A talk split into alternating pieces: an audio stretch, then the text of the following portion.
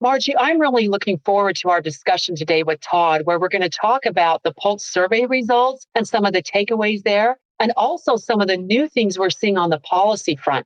There's a lot going on with President Biden's tax proposals and also with the Wyden white paper and many other areas. That's right, Julie. And for those of us that really enjoyed the TCJA roller coaster, this Biden Wyden train is leaving the station and I can't wait for the ride. So with that, let's talk tax. You're listening to Tap into Tax PwC's podcast series covering current regulatory, legislative, and technology hot topics through the lens of our technical leaders, as well as process and technology subject matter specialists.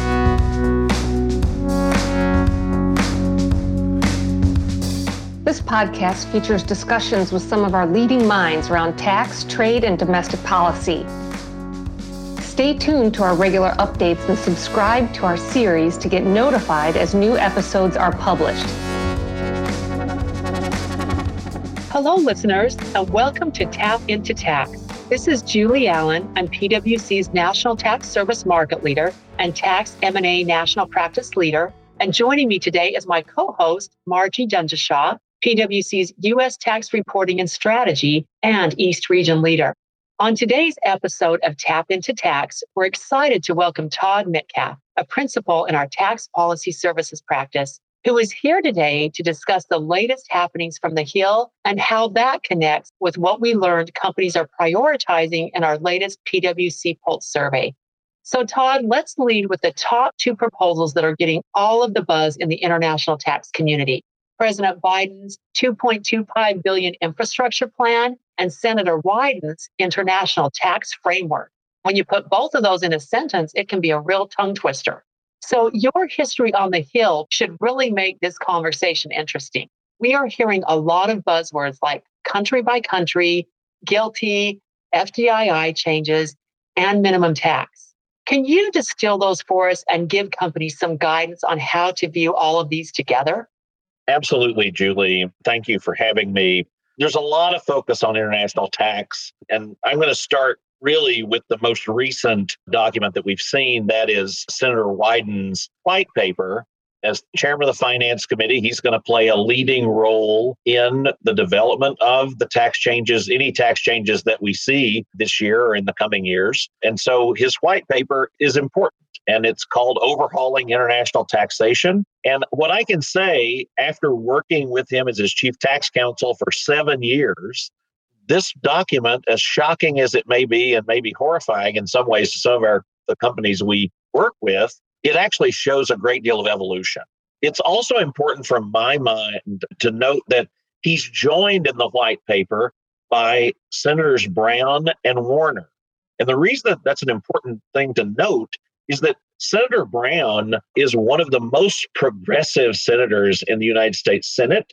And Senator Warner is known as being one of those moderate centrists that we're hearing so much about. So I think that this white paper, even though it's vague, really begins to represent what a consensus might look like among Democrats in the Senate. And so I think that makes it a document of some consequence.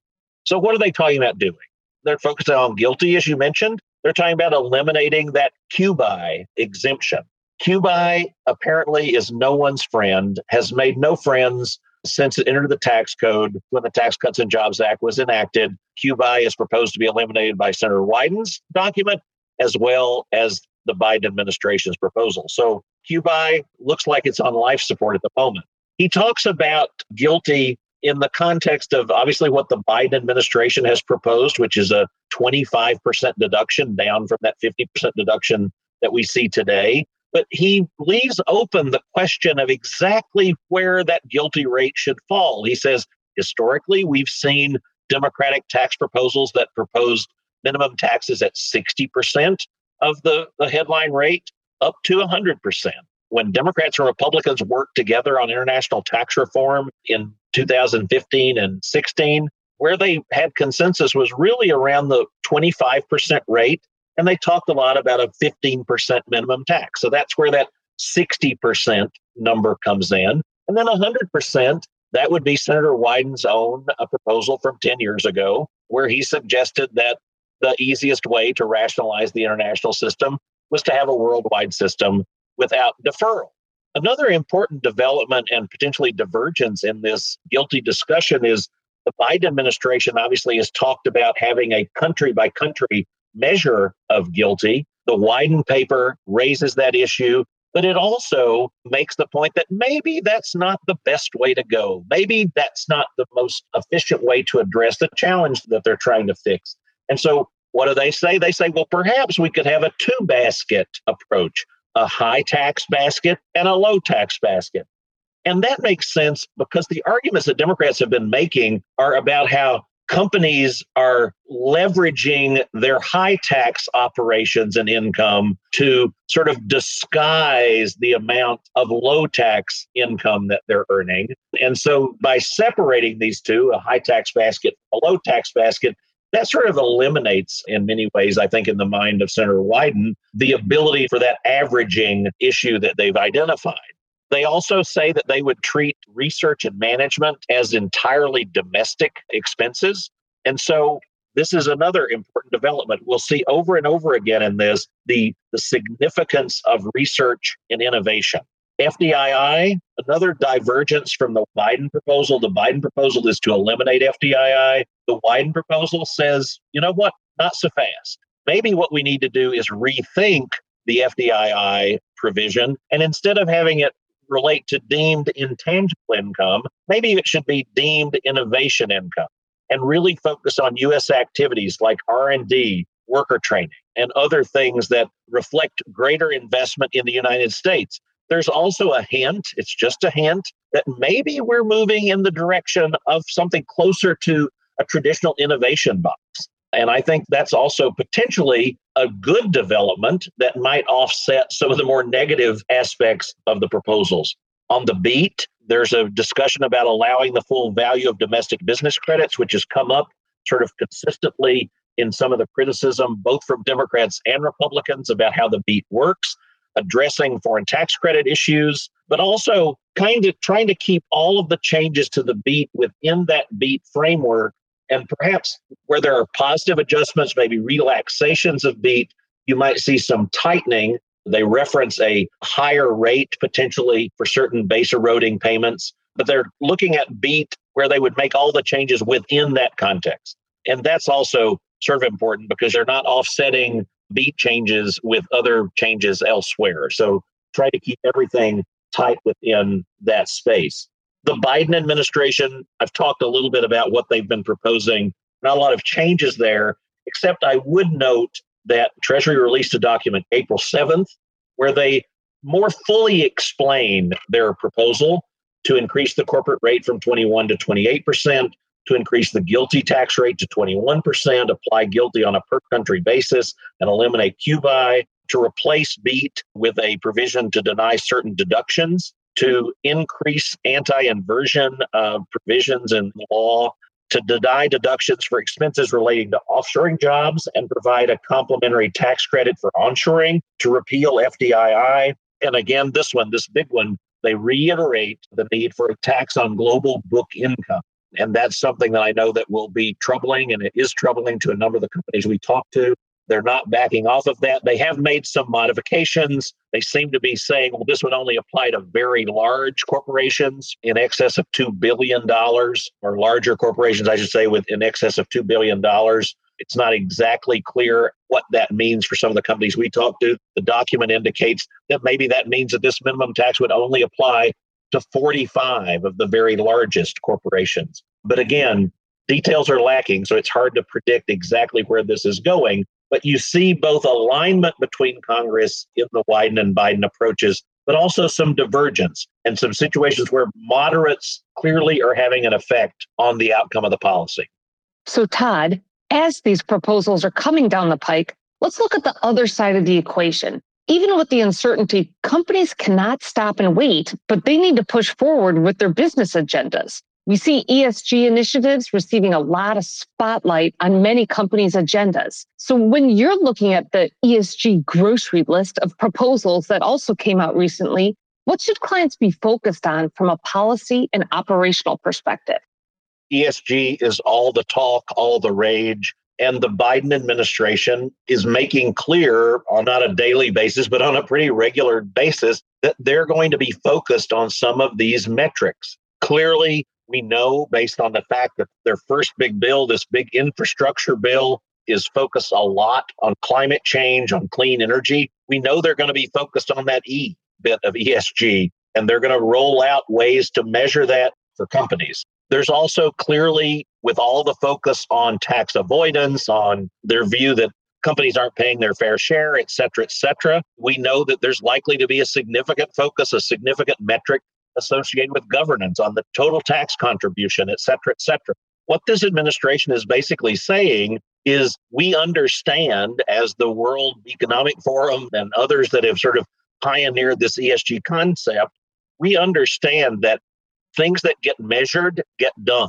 And so they are going to use the powers that they have from an administrative perspective throughout the agencies, whether it's the IRS, Treasury, SEC, EPA, on down the line. They're going to ensure that these metrics are measured because their view is if they're not measured, then you're not going to have positive movement advancing the ball in the direction of whether it's a cleaner economy, a more fair economy, a more equitable economy. All of these things are critically important. And this administration really believes that we have to measure these things in order to see advancement. I think companies need to be modeling and planning for these proposed changes. They need to be thinking about what some of these metrics are going to look like if they're forced to disclose them. And they're going to have to begin to adjust perhaps some of their behaviors and their decisions based on that. And so, in the notion of tax, they're going to have to enhance the tax department. What we saw in the Pulse survey is that almost half, 49% of tax leaders understand and see the value of enhancing the tax department operating model. Because without the proper tools, without enhancing their operations, they're not going to be able to develop and measure the metrics that are increasingly important for companies in this new environment with this new renewed focus on ESG. Todd, a couple of the points that you highlighted there are really key, not only in the current corporate environment, but also in a deals environment. You highlighted the importance of operating models and also of considering ESG and really taking into account your metrics and measuring those metrics. Those are key in a deals environment, just as they are in the corporate environment that we're seeing right now. I want to pivot for a minute to a couple of points that you've made and one of those main points is really with respect to bipartisan activity with the legislation. And Todd, for many months, we've been discussing whether lawmakers can find any bipartisan common ground when it comes to tax legislation. And we also talked about what proposals would be likely and whether those would have to pass through a reconciliation process. So, what do the recent proposals reveal, and how do they tie into this process? And how do you think that is going to play out? Well, we have what might be described as a Dr. Jekyll and Mr. Hyde Congress, depending on what you view as good or bad. But we're going to have a lot of Dr. Jekyll moments where we have bipartisanship. That's where the good side of things sort of show through. Look, I think infrastructure, that's an area where there is clearly a lot of bipartisan interest and support. We saw Senator Roy Blunt, Republican of Missouri, on the Sunday shows recently saying, look, I'm for infrastructure. I want to work toward a big infrastructure package and even threw out a number of $600 billion on real infrastructure.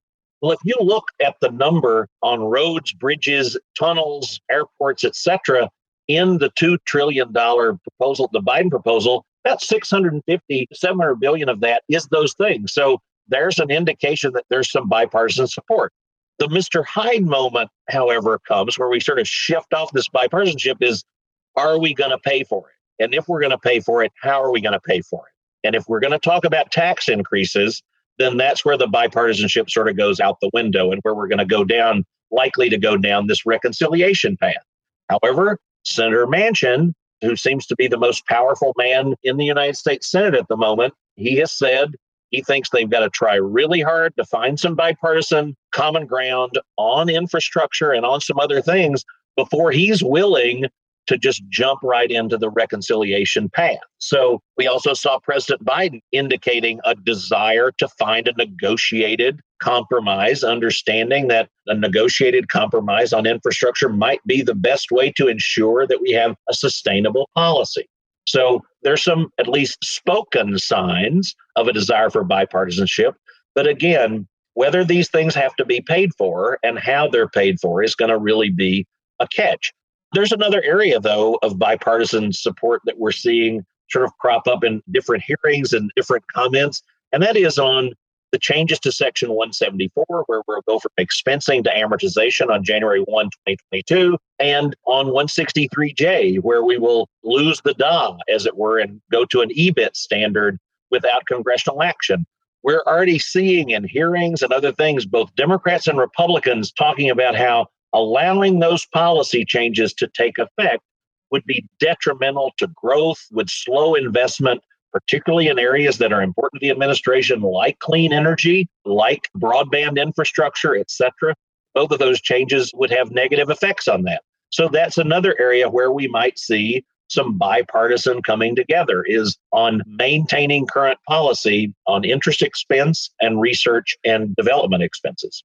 So, Todd, as we're putting together the pieces of this tax puzzle, a couple of weeks ago, the Senate Finance Committee also had a hearing on international tax where there was a lot of testimony and policy debate, including from the top Biden policymakers in the Treasury Department. So, how can we interpret what we heard? And what insight did we get from that hearing on the direction of travel for Congress and compared to the direction of travel for the administration? Well, I have to say, when I watched that hearing, I left that hearing, and I, am a Democrat. That's my background. But I left that hearing quite concerned because it almost seemed as though Republicans and Democrats during that hearing were not just speaking different languages, they were from different planets. They were talking past each other. There didn't seem to be a lot of understanding of the other's concerns, which you frequently see, even though congressional hearings can be contentious frequently you'll see moments of at least some agreement or acknowledgement of the other side's issues. We didn't see that. And so I left that hearing quite worried about the direction that international tax might take. But then I have to say, as I mentioned earlier, that when Senator Wyden released that white paper earlier this week, I actually breathed a little bit of a sigh of relief because that document, as I mentioned, shows a level of evolution, a level of development, and certainly a level of willingness to compromise that we hadn't previously seen and certainly was not reflected in the tone of that hearing. So, again, we're not out of the woods. I think there's still a lot of partisan rancor that we're going to have to negotiate and navigate. I think that white paper on Monday was really, like I said, it was a relief to see that there still is some willingness to talk, some willingness to compromise in order to find perhaps a workable, reasonable solution. Now, as far as engagement, with tax increase legislation at the forefront of many of these proposals, our Pulse survey revealed that two thirds of tax leaders are prioritizing their planning in anticipation of rising tax rates. However, only 37% of tax leaders responded that engaging with policymakers and stakeholders on tax policy was a priority for them. So, what is the message you're conveying to clients right now about the importance of engagement? Margie, I'm so glad you asked that question. I cannot emphasize enough the importance of taxpayers, of companies engaging with policymakers now. There's a train moving. It's not exactly clear when it's going to leave the station. It's not exactly clear how fast it's going to go to its destination, but the train is getting ready to move. And so companies need to be engaged with policymakers. They need to be telling their stories. They need to be making the case that some of the changes that are proposed or all of the changes that are proposed, however they affect their taxpayer profile, they need to be showing that this will adversely affect investment in the United States, investment in their districts, job growth, wages. They need to be making that case because otherwise, what will prevail are the sensationalistic headlines that policymakers read in the newspapers that don't reflect the reality. And certainly, we know that news writers, editorialists, they're not tax experts, or at least not all of them are. So sometimes they get some of it right and some of it wrong. But it's important that taxpayers tell their story. Tax leaders should be prioritizing planning and investment strategy because that's obviously at the core of their job. But right now, they have to be thinking about how these tax law changes may affect them. And if they're going to affect them in a meaningful way, they need to be telling that story to lawmakers and they need to be telling it now. There are a lot of things on our company's to do list. So, apart from the focus on potential legislation, companies are also focused on enhancing their tax department operating model, with almost half, 49% of the tax leaders we surveyed noting it as a key priority. Then we're also hearing a lot about the future of work, its impacts on intellectual property, permanent establishment. But then there's also significant considerations from both a regulatory and a technical tax perspective when you're thinking about the future of work. So, can you talk about some of the drivers behind this priority and what issues companies should be thinking about? Absolutely, Margie. Companies are evaluating the effects of the pandemic on their internal operations, including various tax functions and they're determining what processes, technology, and resourcing models could be improved. The pandemic had a huge effect on all of our work lives and on how we operate, how we interact with each other's tax departments are no different. Companies are also considering different tax operating models to fit their changing workforce and technology needs, as well as new ways of working post pandemic. Clearly, the pandemic has shown us that we can work, we can be efficient in different ways, and these operating models that the tax leaders are considering include in house, co sourced, outsourced, and managed service models.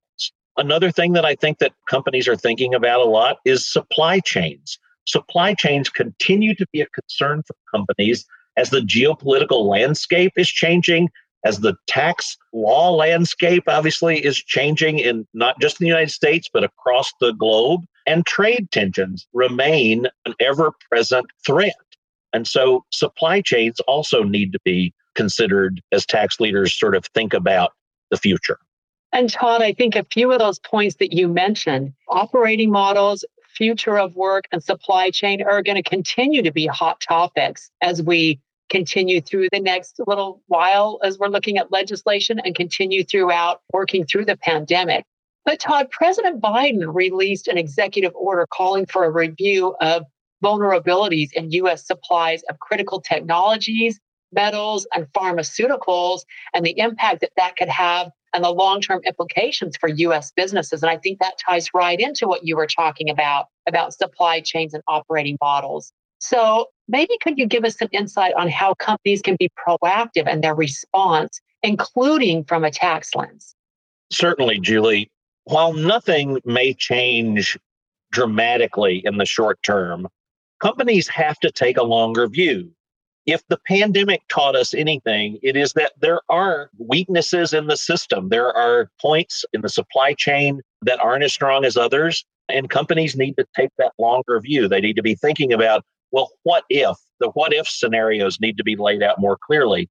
A few weeks ago, the Senate Finance Committee held a hearing regarding the effects of the U.S. tax code on domestic manufacturing, where several tax proposals were discussed. And Chairman Wyden importantly noted that there is bipartisan interest in building up our domestic manufacturing to bolster the supply, among other things, of semiconductors and other critical components and products. Chairman Wyden also mentioned specifically electric vehicle batteries. And so there's a lot of emphasis on innovation, on increasing innovation, on increasing R&D activity, et cetera, in the United States. There's also increasing interest in ensuring that we have the critical supplies that are necessary so that the United States, in a future pandemic, in a future crisis of some other kind, the United States is on surer footing. And policymakers are focused on trying to develop a tax code as well as a trade policy that will help ensure that. And companies need to be thinking along those same lines and again, engaging with policymakers so that the policy goals and the companies and the and others that are going to have to meet those goals are best aligned. So, Todd, we've given our listeners so much to think about. And frankly, it's a little tough and can be confusing as to what to do. So, what are some of the things you think companies should be doing right now? Well, first, as I mentioned, with all these tax changes being discussed, being proposed almost on a weekly basis by the White House, by the administration, by Congress, tax leaders, company leaders need to be engaged with policymakers. They need to be following or have someone following proposed policy changes. They need to be modeling and planning for these proposed changes. And it's not just US tax rates that may be rising. Companies with global operations will also need to plan for potential tax rate changes in other countries.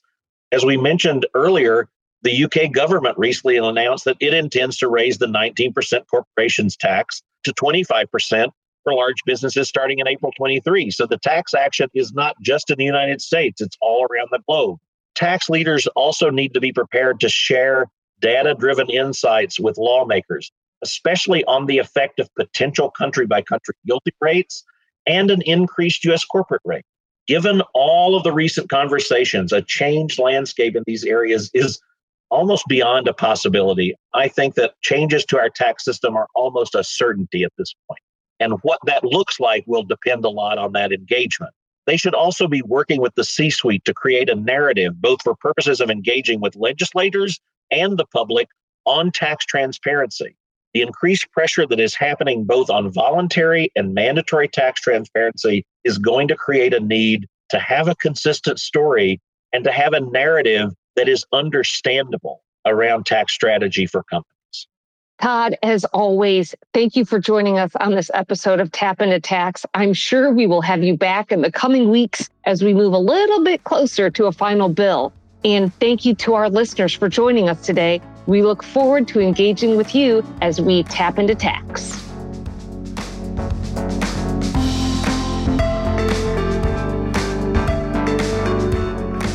Podcast is brought to you by PwC, all rights reserved. PwC refers to the U.S. member firm or one of its subsidiaries or affiliates and may sometimes refer to the PwC network. Each member firm is a separate legal entity. Please see www.pwc.com/structure for further details. This podcast is for general information purposes only and should not be used as a substitute for consultation with professional advisors.